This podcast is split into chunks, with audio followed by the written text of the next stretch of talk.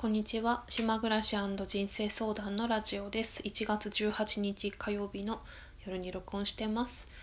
今日も特にテーマがないのでなんか思ったこと喋ろうと思います。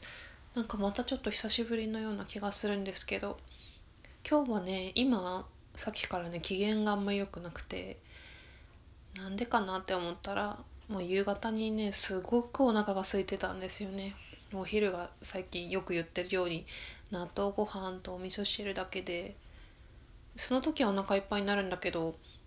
なんかどうしてもそれだとお腹が後で空いてで休みの日はねその合間に餅を食べてるんですけど仕事中はおやつ食べないからなんかどんどん機嫌悪くなってきてでしかも寒いし足も冷たいしうんなんかお腹が空いて寒いって確かお腹が空いて寒いと死んじゃうんですよね雪山とかで。あとそこで眠くなったらそうそう危ないっていうのがあるんですけどそれでだからもうご飯を作るっていうか今日は納豆ご飯と味噌汁だけじゃもうお腹が空いてるしお肉食べたいと思ってでもなんか料理する気力すらなくてなんかスーパーで初めて買った鶏肉の照り焼きっていうのを食べたんですけどでお腹が空いてるからあの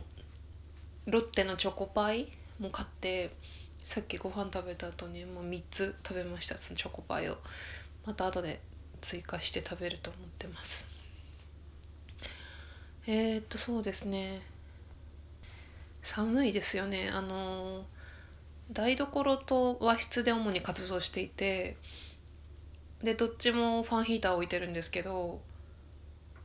いつも18度に設定してるんですよ。ヒーターを。で、まあ、例えば台所にいる時にその和室のヒーター消してとか、まあ、自分がいる場所でつけるっていうことをしてると消した時にねあっという間に10度とかになっちゃって部屋があっという間っていうかなんか何分か経つとそうすると結局また10度から18度までね上げるのが大変だから最近はなんかちょっと低めにして両方つけたりとかそんな感じ。どうでもいいよねそんなことね ちょっとさ今日今日このこの断り事をしておきたいと思ったんですけど私最近ね前からかもしれないんだけどちょっとね同じことを何回も言ってるよ言ってるっていうのを気づいちゃうっていうか何て言うのかなこれ多分ね年齢の問題だと思うんですけどだから皆さんもあのあこの話聞いたなって思うことあると思うんですけどどうぞごご了承ください。っていうかまあ、去年から今年は、まあ、そうだよね今年始まったからだけど私ねすごく何て言うのかなまあ多分インタビューとか島に来て自己紹介とかそそういう関係もあるんだけどなんかね自分の今までの経緯とかをすごく人に説明っていうかあの話す機会が多くて誰に何喋ったかね分かんなくなってるっていうのもあるしあるんですよね。であと最近よくあるのがね何かを相手の人に質問しようとした時に例え話とかでちょっと一旦自分の何て言うのかなパートとして私がこう前段階でこう喋ってでその後これ聞こうと思って喋り出すんだけど自分がなんか自分のその前置きが長すぎて何を話そうとしたのか何を聞こうとしたのか分かんなくなっちゃうというのがね結構あるんですよね。それをちょっとなんか怖いなって思いますけど。でもまあまあそういう時は相手に「何聞こうと思ったか忘れちゃった」って言って終われるけどね。そういうのを何て言うの？そういう忘れちゃったって言って通用しない仕事だと大変ですよね。例えばなんだろう。テレビに出てニュースキャスターとかさコメンテーターとかさメモしたりしとかないといけないよね。うんじゃあこの話してみようかな。うんとこの週末にあの私ね Kindle 本を前から書きたいと去年から言っていてもともと書こうと思ったきっかけは人に紹介、まあ、それを提案されたり周りでそういうふうに書いてる人とかいてでそうそう周りに書いてる人が何人かいたからっていうのもあったんだけどどうしてもね私自分のエピソードをこう島に来てからのこととか退職のこととかまあ、企業移住とかその関係の、まあ、自分のエッセイ的なものを最初書こうと思ったんだけどどうしてもね進まなくて大変疲れるんですよもう書いてる時に。でもその最近そのインタビューの本を出すって決めたから12月末にね。で初めて昨日実は一昨日かなインタビューをしてうん。そう。だからもうもう第三者が今もう絡んできて入ってきてるので絶対にこれはやるぞっていうもうしかも早めに。だからもうこういうふうに宣言しとけば絶対やるからやらなやらざるを得ないからちょっと今わざわざ喋ってるんですけどやってるんですよ。で私ねすごい良かったなと思ったのがその方すごく若い人で20代前半の方だったんですけどあんまりね20代前半のこと喋る機会がないし得意じゃないんですよ若い人が。私がでもその人は結構落ち着いてる方でで私がね印象に残ったことで話してよかったなと思ったことは2時間ぐらい喋ったんですけどあの私は私で結構なんか自分としてはその価値観をこう取っ払うとか思い込みを取っ払うとかそういうことを自分では大事にしているんですね。いるんだけどそれでもそれはまあまあしょうがないっちゃしょうがないんだけどさやっぱり自分の中での、まあ、このラジオでいつも話してることもそうですけど自分でそう思ったことをうーんなんだろうちゃんと考えを持ってるといえばそうなんですけどそれはやっぱり正解じゃないこともあるよなっていうのをなんか改めて、まあ、気づかされたというかいろんなうんいろんないろんな角度から、まあ、捉えられるというか、まあ、具体的に言うと私はその、まあ、たまたまその方と LGBT の話をしていて、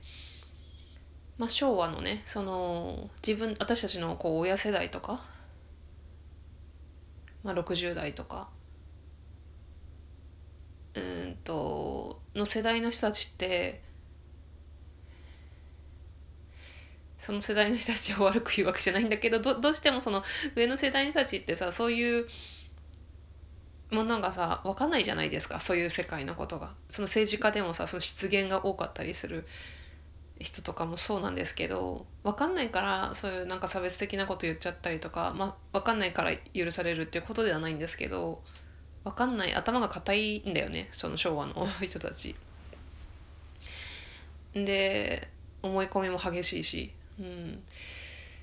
だから私はその LGBT とかそのマイノリティに関してはその若い世代であればその辺がこう柔軟に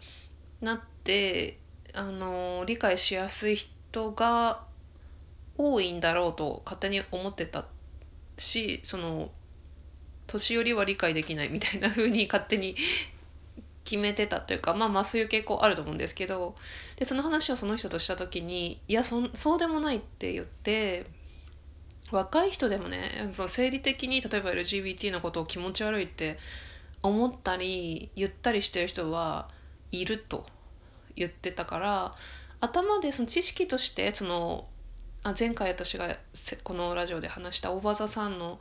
ラジオの笹翔くんのさゲイであることを親に言ったらなんか聞いてもらえなかったみたいな話とまあまあ一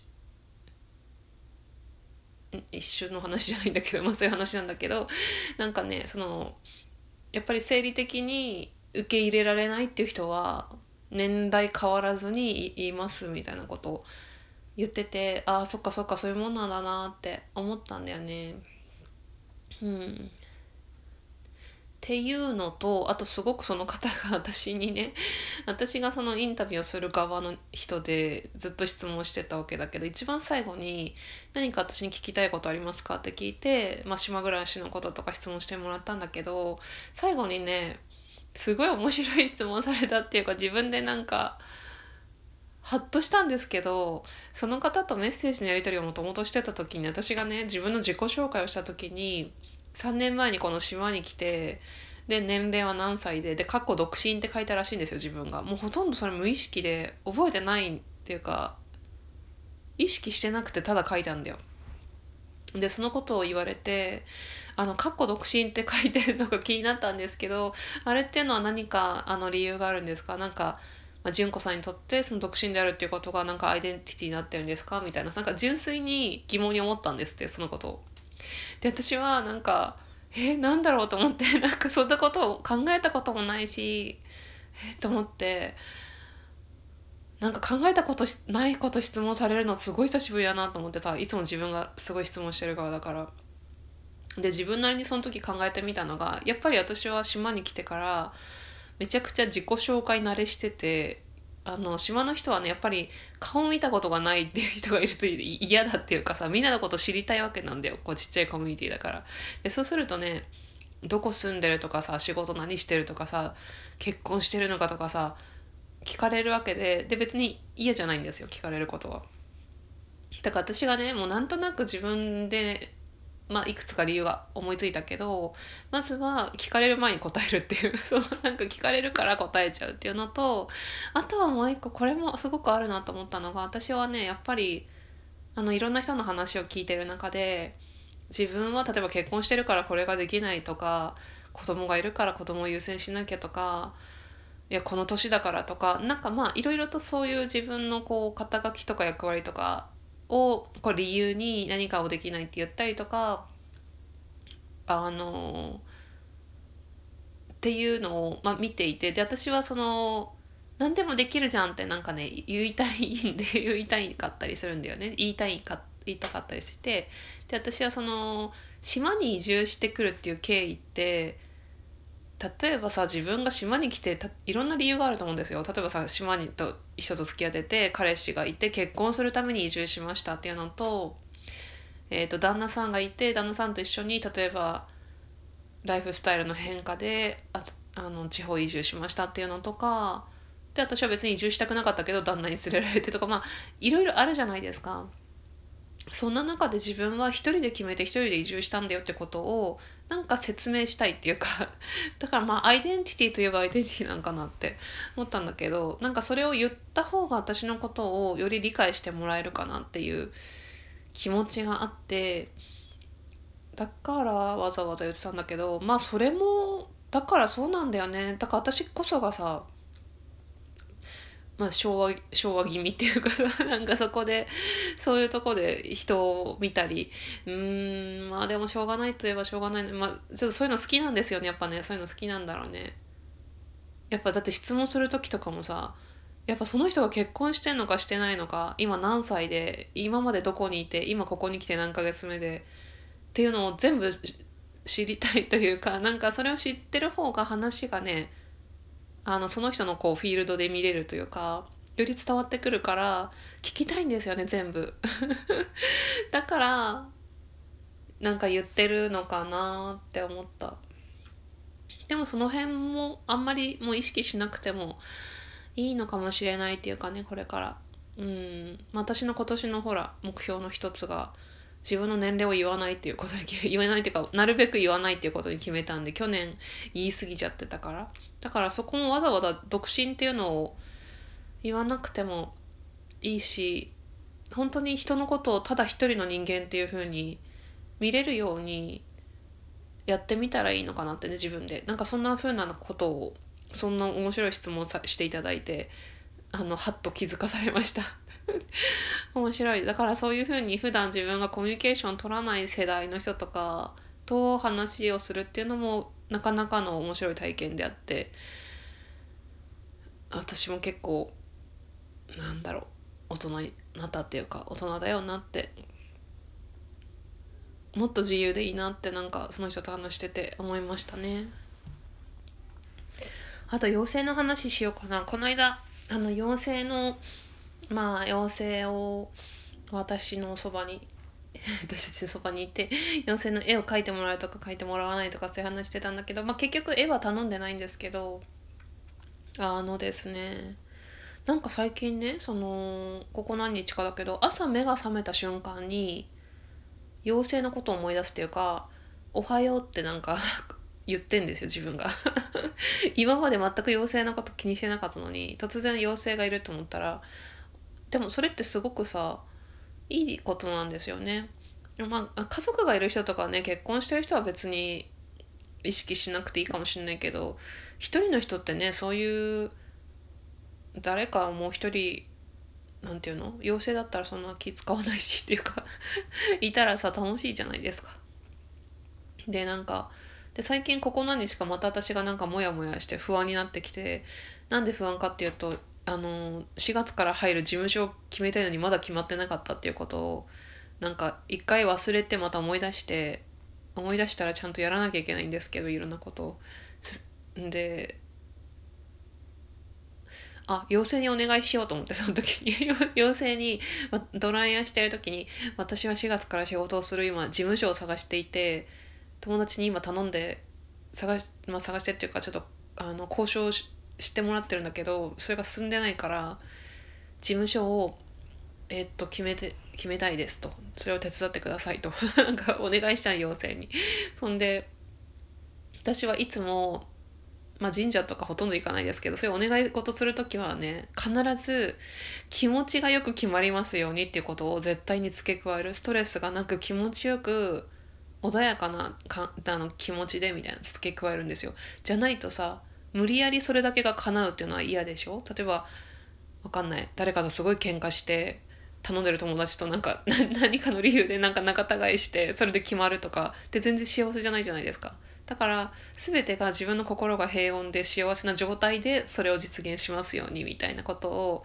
絶対に付け加えてんですよね そのお願いする時に。なんかかつてねよく神社でさ結婚できますようにってお願いしてた時もあの幸せなとか穏やかな私がなんか愛し愛されて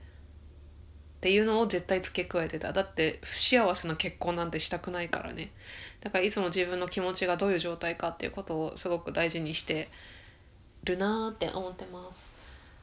さて最後に前も読んだんだけどあの地球のレッスン北山浩平さんの本からまあ私が今機嫌が悪いっていうのも ありますからこれを読んでちょっといい状態になるっていうか前も読んだことありますけど私が好きなえーと、祈りのメッセージですね。地球を癒すための祈りというところを読ませてください。1990年にワシントンワシントン州スポケーンでの地球を癒す儀式においてカルク一族のヒーラーであるメディスン・グリスリー・ベアが唱えた祈りです。はい。王万物を作られしお方よ。私は腰を低くして臣の前に進み出てこの聖なるパイプを捧げます。二つの目にあふれる涙とハートからの古の歌で私は祈ります。創造の源である四つの力に、偉大なる曽祖父の太陽に、偉大なる曽祖母の月に、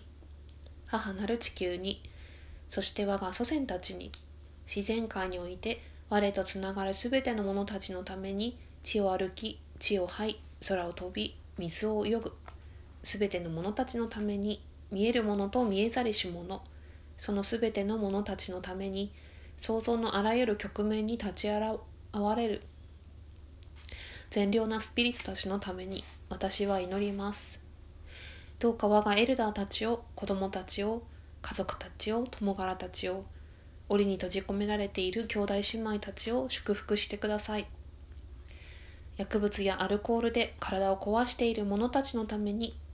家を失い絶望の淵にある者たちのために私は祈ります。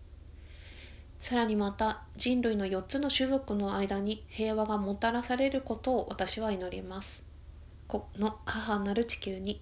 癒しと健康がもたらされますように。頭の上に美がありますように。足の上に美がありますように。我が内に美がありますように。我が周囲に美がありますように。どうかこの世界を平和と愛と美で満たしてください。ありがとうございます。なんか私はこのやっぱり美がありますようにってやっぱり美しいっていうのはすごくなんか自分の中でなんか大事にしてますよね。美しい仕事とか美しい美しい生き方美しい心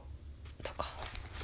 ちょっとやめようと思ったんだけど思い出したことあったからちょっと喋らせてくださいあのインタビューしてて思ったんだけど私ねその録音を書き起こしするわけなんですけどうんとねこの音声配信で喋ってる声と人間と喋ってる声が自分が違うっていうことが気づいてなんかねあの喉の使い方が違うみたいででどっちが好きかっていうとこの音声配信で喋ってる声の方が好きだった自分としては。人間と 人間というか人と喋ってる時はもうちょっと声が低くてうーん大人っぽいっていうのかなんかそうだね。ちょっとうん硬い感じの声だったよね。でもああいうふうに普段人と会話してんだろうなって思った。今は一人で喋ってますからねこれ。あとはねやっぱ自分の言葉癖とかの質問したい時になんか相手に、まあ、感情とか聞きたいことは伝わってるんだけど言葉が出てこないっていうのがよくあってさここはちょっと自分で気をつけていきたいなと思うんですけど何かを質問する時に「なんとかなんとかってこういう感じですか?」みたいななんかさその「漢字」っていうワードがよく出てきてそれってすごい幼いっていうか漢字ってなんだよって。ツッコミ入れたくなるんだよ自分で。漢字みたいなとかだからそういう曖昧な言葉。うん。だからその漢字ですかっていうのやめようって。ちょっと違う言葉にちゃんと置き換えようって。思いました。あとねあと全然話変わるんですけど私「初めてのお使い」っていう番組がとても好きで今月も録画して全部見終わったんですけどでさずっとさインナーチャイルドの話してるじゃないですか私最近。あの子供たち見てるとねあのインナーチャイルドのことがすごい気になってくるっていうか何かっていうとねこれを決してお父さんお母さんを責めてるわけではないし私が親でも、まあ、そういうことをやる可能性あるなっていうかでそれが別によくいいとか悪いとかでもない話ね今からする話。子供にねその3歳とか4歳の子供にさお使いに行かせるじゃないですか。でなんかすんなり行かない時あるじゃないですか。疲れたとか嫌だとか一人じゃ恥ずかしいとかでそういう時になんか親が「あじゃああれできないね」とか例えばねあのちょっとこれ今同じセリフ言っちゃうとちょっと悪口みたいになっちゃうからちょっとぼやかして言うけど架空の言葉で言うけど「あじゃあ来週の誕生日パーティーやらなくていいんだね」みたいな。とか「あじゃあもうお兄ちゃんじゃないからお兄ちゃん辞めるんだね」とか。じゃあ今日ご飯 今日のご飯食べなくていいんだねとかさ。なんかさそういうこと言う言うじゃん親って。でその時に子供が泣き泣き出すわけよ。それは嫌だって言って。でそれでなんか心を取り戻してじゃあお使い行くってな なるんだけどで親がその時になんか褒めて頑張れみたいな。まあいいんですよ別に。いいんだけどなんか私はね気になるんだよなそこそこが。そんな風にさなんかじゃああれはいらないんだねとかあれないよとかさなんかねずるいなって 思っちゃうんですよね。でなんか子供がなんかそこら辺を何て言うのかな。誤解しないであのちょっと条件付けの愛みたいな風に見えてしまうなーっていうのを今までさ初めての使い見ててそんなこと一回も思わなかったけど今年初めてそんな風に見えてしまいました。それでもね結果的にまああのー、行って嫌だ嫌だって面倒くさいとかなんか恥ずかしいとか寂しいとか言いながら結局行ったら行ったでさすごくこうああできたんっていう成功体験とかね。なんか前よりもすごく成長してるなっていうのは良かったなって思うんだけどなんかだったらあれはやらないよとかというのはなんとなくちょっと気になるなっていう風に感じてしまいました。誰のこともちょっとね責めてるわけではないんですけどただの感想という感じです。それがなんかイナチャイルドにならないといいなっていう気持ちで見てます。